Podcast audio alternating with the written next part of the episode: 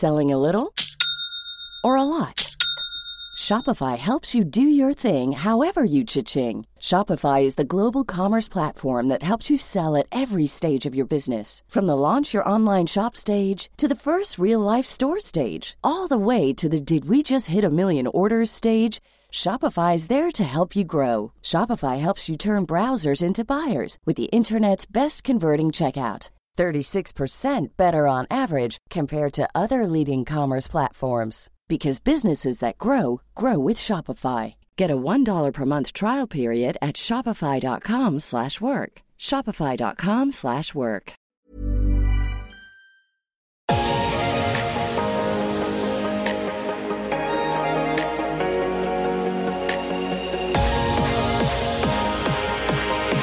Jimmy Butler le ha dado un giro inesperado a las finales NBA. Contra todo pronóstico, sin dos de sus grandes compañeros, levantó al equipo, lo cargó en sus hombros, derrotó a los Lakers, tomó la marca personal de LeBron James, lo secó en los momentos clave y ahora la final está en el aire. Bienvenidos a este podcast, queridos amigos. Un saludo en Spotify, en Apple Podcast y en YouTube. Para mí, probablemente usted no esté de acuerdo, pero para mí el resto de las finales se definen.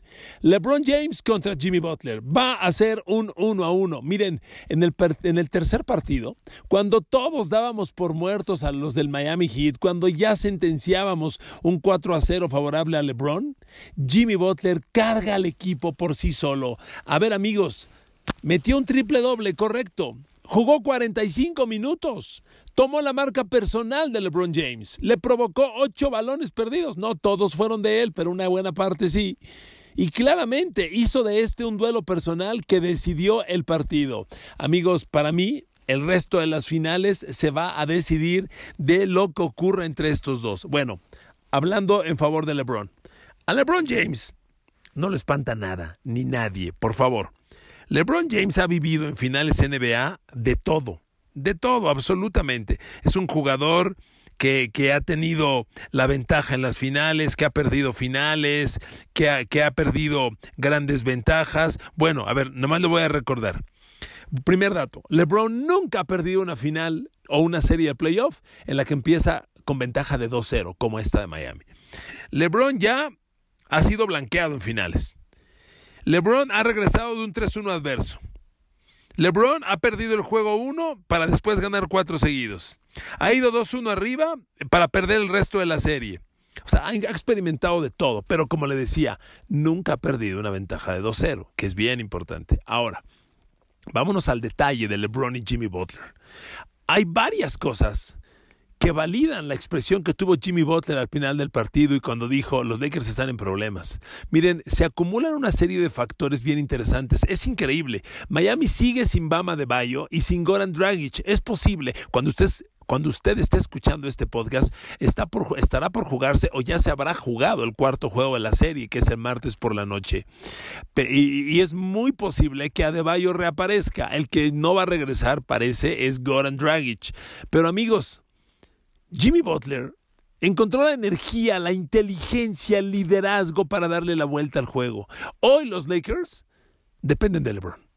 A ver, la apatía de Anthony Davis, que la ha acompañado toda su vida, se volvió a manifestar. Después de dos juegos monumentales en las finales, en el juego 2, literalmente desapareció. ¿Usted vio a Anthony Davis en el juego 1? Avíseme, por favor, yo no lo vi. Y me parece lamentable que un hombre tan tan dominante, tan físicamente superior pueda desaparecer. A ver, le voy a dar un dato que a mí me parece contundente. A ver, usted jugó básquetbol, seguramente, por eso está escuchando este podcast. ¿Cómo se consiguen los tiros libres? Botando el balón, metiéndote al área, yendo a la canasta. O sea, tienes que ser agresivo y te van a cometer faltas y vas a ir a los tiros libres. Quien no tiene tiros libres es que no fue agresivo. ¿Sabe cuántos tiros libres generó Jimmy Butler en el partido 3? 14 tiros libres. ¿Cuántos generó Anthony Davis? Dos. Y le voy a decir otra cosa preocupante para Lakers. Yo siento a Anthony Davis a veces muy selectivo. A ver, es un jugador con unas cualidades monumentales. Platico cada semana con Lalo Nájera y le mando un abrazo a mi Lalo.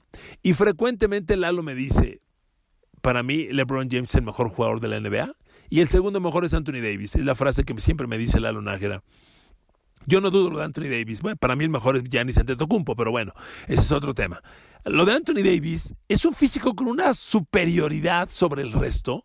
Un jugador de 2 metros 13, que tiene tiro de 3, que tiene drible, que tiene penetración, pero que en mi opinión tiene que jugar abajo de manera permanente. O sea, el, tiro libre es una herramienta muy buena, agregada, que hay que usarla. Pero su juego eje tiene que estar abajo del canasto, del tablero. Y a veces lo siento muy selectivo. No, yo juego afuera.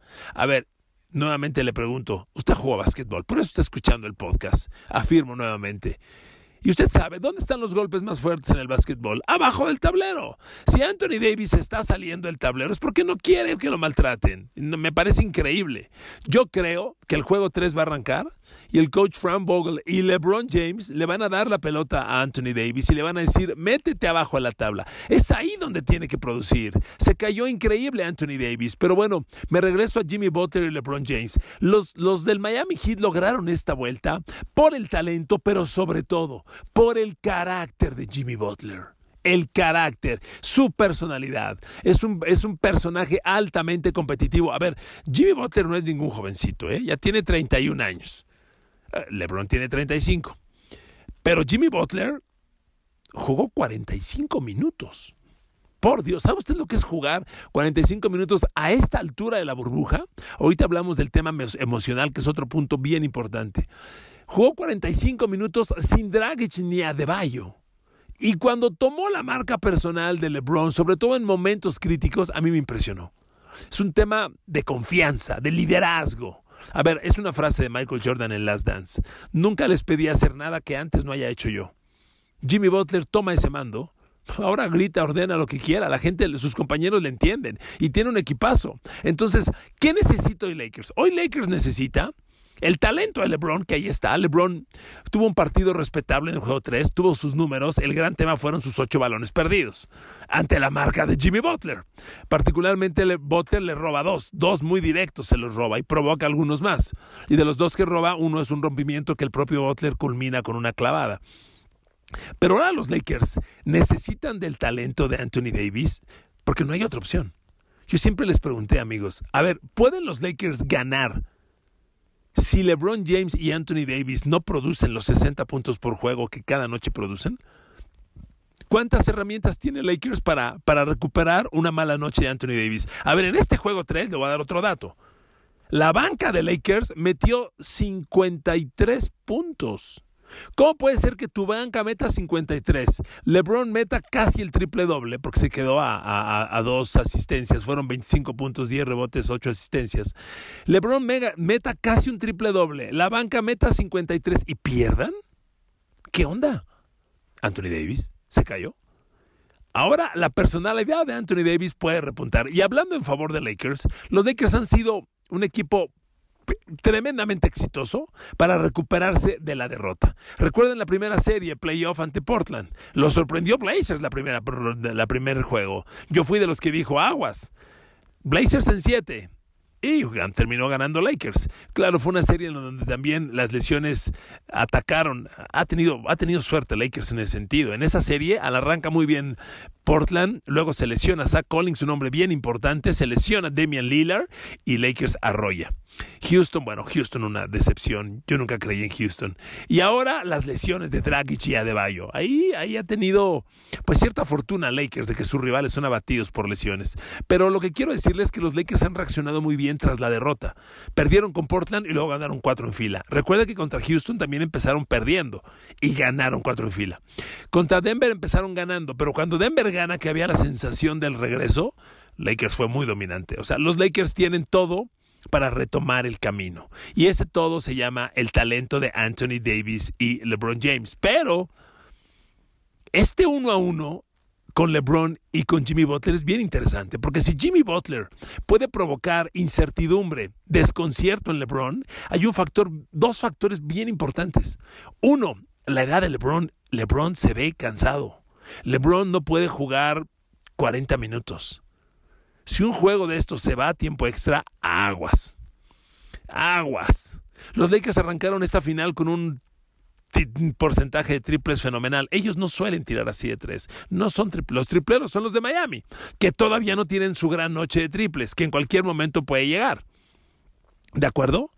Jugadores de soporte que podrían ayudar y definir mucho en esta serie de Lao Lakers, yo no los estoy viendo. O sea, Rondo es un jugador muy confiable, me encanta. Caruso es un complemento muy bien, pero no creo que puedan cambiar el equipo ellos de un momento decisivo, como si pasa en Miami con un Tyler Hero, con un, con un Bama de Bayo. O sea, son jugadores que Miami tiene varios caminos para ganarte. Lakers solo tiene el de LeBron y Davis. Claro, son tan dominantes que si juegan a su porcentaje es muy difícil ganarles, muy difícil. Pero en este partido, partido pasado, Davis se cayó y no hubo quien tomara la mano. Olvídense de Kuzma. Kuzma es casi un cero a la izquierda. O sea, Kuzma es muy pobre. Hay una jugada en la que Jimmy Butler ataca el, el, área, Kuzma lo va marcando y bueno, el chapulinzote de Kuzma se ve hasta chistoso cuando lo engaña Butler, salta Kuzma y Jimmy encesta con facilidad. Kuzma no es un jugador que haga diferencias. Jimmy Butler sí, Tyler Hero sí, ahí viene Adebayo, todo indica que Adebayo juega. Y entonces, amigos, Lakers necesita todo lo de LeBron y Anthony Davis o no hay otro camino. Yo no creo que esta serie la pueda ganar Danny Green, Kentavious Cowell Paul, Marquise Morris. Eh, eh, no, no creo. No creo. Y sí creo que la pueda ganar Tyler Hero, como le ganó una noche con 47 puntos a los Celtics. Sí creo que la puedan ganar estos jugadores complementarios. Duncan Robinson no ha tirado bien. Es un gran canastero. En cualquier momento puede tirar bien. ¿Qué tal el canadiense Olinik, el, el partido que dio en el pasado? Se sumó la rotación entre la ausencia de Bayo y ahora él y Adebayo se van a turnar y es muy atractivo, es muy atractivo esto. Entonces, amigos, les decía, el factor emocional es bien importante. A ver, piensen en una cosa. Ya llevan tres meses en la burbuja, tres meses, viendo el mismo cuarto, las mismas cosas, comiendo la misma comida en el mismo lugar. Debe ser emocionalmente desgastante. LeBron está cansado, tiene 35 años. No sé si lo vieron cuando gana la conferencia oeste, cuando la gana Denver, se siente en el piso. LeBron estaba ahogado, ya no podía más. En este partido que pierden, yo lo vi tomando triples, incluso un par de pasos atrás del arco de tres. O sea, triples que él no debe tomar por la desesperación, por tratar de encontrar un camino rápido para ganar. Entonces, amigos, el juego emocional es bien importante. Si Miami iguala a dos, agárrense. Se va a poner trepidante esto y van a incrementarse los problemas de Lakers. Lakers tiene que seguir siendo el favorito y Lakers puede ganar esta final. Pero hay una cosa, tiene que ganar lo antes posible. Son partido a tiempo extra, cuidado. Un partido más que gane Miami, que ya largue la serie a seis juegos, cuidado. Ya, ellos ya, LeBron ya no puede. Y si LeBron tiene una mala noche, los Lakers no tienen camino como si la tiene Anthony Davis y ya se demostró en el pasado. Usted me yo le pregunto, ¿tiene la banca Lakers un, jugador que haga que entre y haga un cambio drástico? Reitero, el partido pasado la banca metió 52 y perdieron. Marquise Morris tiró como nunca, Caruso bien y perdieron ese impacto de rotación, no lo que cambie drásticamente, no lo tiene Lakers. Entonces, amigos, y ahora la serie se convierte en un Jimmy Butler contra un LeBron James, porque Jimmy Butler es el gran líder, su equipo lo ve. Además, Jimmy Butler está lleno de confianza. No, es un hombre que nunca sufre por, por, auto, por confianza en sí mismo, pero hoy la tiene más arriba que nunca después de lo que les provocó en el partido pasado. A ver, Levante la mano el que pensó que Miami iba a ganar el partido pasado. Levante la mano el que pensó que la serie iba a acabar 4-0, como yo. Yo mismo me, entrevistaron y les dije, son mucho las lesiones de Draghi y Adebayo, es muy posible que sí se vaya esto 4-0. ¡Tómala! ¡Tómala, Barbón! ¡Enterita! Ganaron los del Heat y ahora están de regreso y es Jimmy Butler. Entonces, amigos, si esta serie se pone 2 a 2, Miami va a ser el favorito. Si Lakers quiere ganar, necesita tomar el 3-1 cuanto antes y habrá altísimas posibilidades de ganar. Si se ponen 2 a 2, mucho cuidado, mucho cuidado. La defensa de Lakers es monumental. La defensa de Lakers aniquiló, desapareció de la duela a los, a los Houston Rockets. La defensa de Lakers se necesita, hoy más que nunca y se necesita sobre un Jimmy Butler. Pero dígame usted, ¿qué haría usted si fuera Lakers? hay una frase vieja que todavía aplica. Nunca mandes tu mejor canastero a la marca defensiva más, más, importante del juego. Nunca. Porque tu mejor canastero te da los puntos. No arriesgues que deje de meter puntos por estar preocupado a la defensa. Por eso es monumental lo que hizo Jimmy Butler. Porque esa regla la rompió Spolstra, la rompió Miami, la rompió Jimmy Butler y le funcionó. Su mejor canastero, el hombre clave de esa noche, Jimmy Butler, tomó la marca defensiva más altamente peligrosa y cumplió y lo hizo. Ahora se la cambio. ¿Quién de Lakers va a tomar esa marca? ¿Van a dejar a LeBron contra Jimmy Butler todo el partido para que se desgaste más y se canse más, que ya no puede? Claro que no. Pero entonces, ¿quién toma a Butler? Rondo no puede. Físicamente lo arrastra Jimmy Butler. Caruso, Danny Green, Danny Green, mire, Danny Green y Kyle Kuzma son casi un cero a la izquierda. Qué poco hacen en la cancha. Los Lakers necesitan que estos dos sumen puntos. Howard tuvo grandes momentos contra Miami porque encontró el camino para desquiciar al Joker, pero aquí no, es, no hay tal. Aquí no hay tal. Aquí Howard no ha jugado un factor relevante. Entonces, amigos, este Jimmy Butler contra LeBron James es el eje del resto de la serie. Es el eje. Porque si Jimmy Butler empieza a despuntar, la lógica dice LeBron que lo tome. Pero LeBron no pudo con él el partido pasado. Y si toma esa marca se va a desgastar más. Y los Lakers necesitan que LeBron siga aportando sus 25, 30 puntos por partido, que baje las pérdidas, porque es lo más importante. Entonces, qué interesante se pone la final NBA. Interesantísima. El mejor básquetbol del planeta, sin duda, por cortesía de Wonder. Diferente es mejor. Y aquí estamos. Gracias amigos de Wonder. Gracias amigos que me escuchan en este podcast. Disfruten el cuarto juego y el resto de la final NBA, que hoy cuando menos, cuando menos, tiene cinco partidos garantizados, pero una altísima probabilidad de que se vaya a seis. Y cierro reiterando lo que les dije, los dos temas. Uno, es Jimmy Butler contra LeBron James. El resto es así. Y Jimmy Butler va a tomar gustoso la marca de LeBron. Y yo no creo que LeBron tome la marca de Jimmy Butler y eso va a mandar un mensaje emocional bien importante, bien importante. Y segunda afirmación, si los del Miami Heat ponen la serie 2 a 2, se convierten en los favoritos. Si Lakers quiere ganar, necesita irse 3-1. De lo contrario, va a ser muy difícil. Los quiero mucho, les mando un abrazo, bendiciones, cuídense, usen cubrebocas y si viven en, en, la Riviera Maya, bendiciones al doble porque ahí viene el huracán Delta, cuídense mucho por favor, los quiero.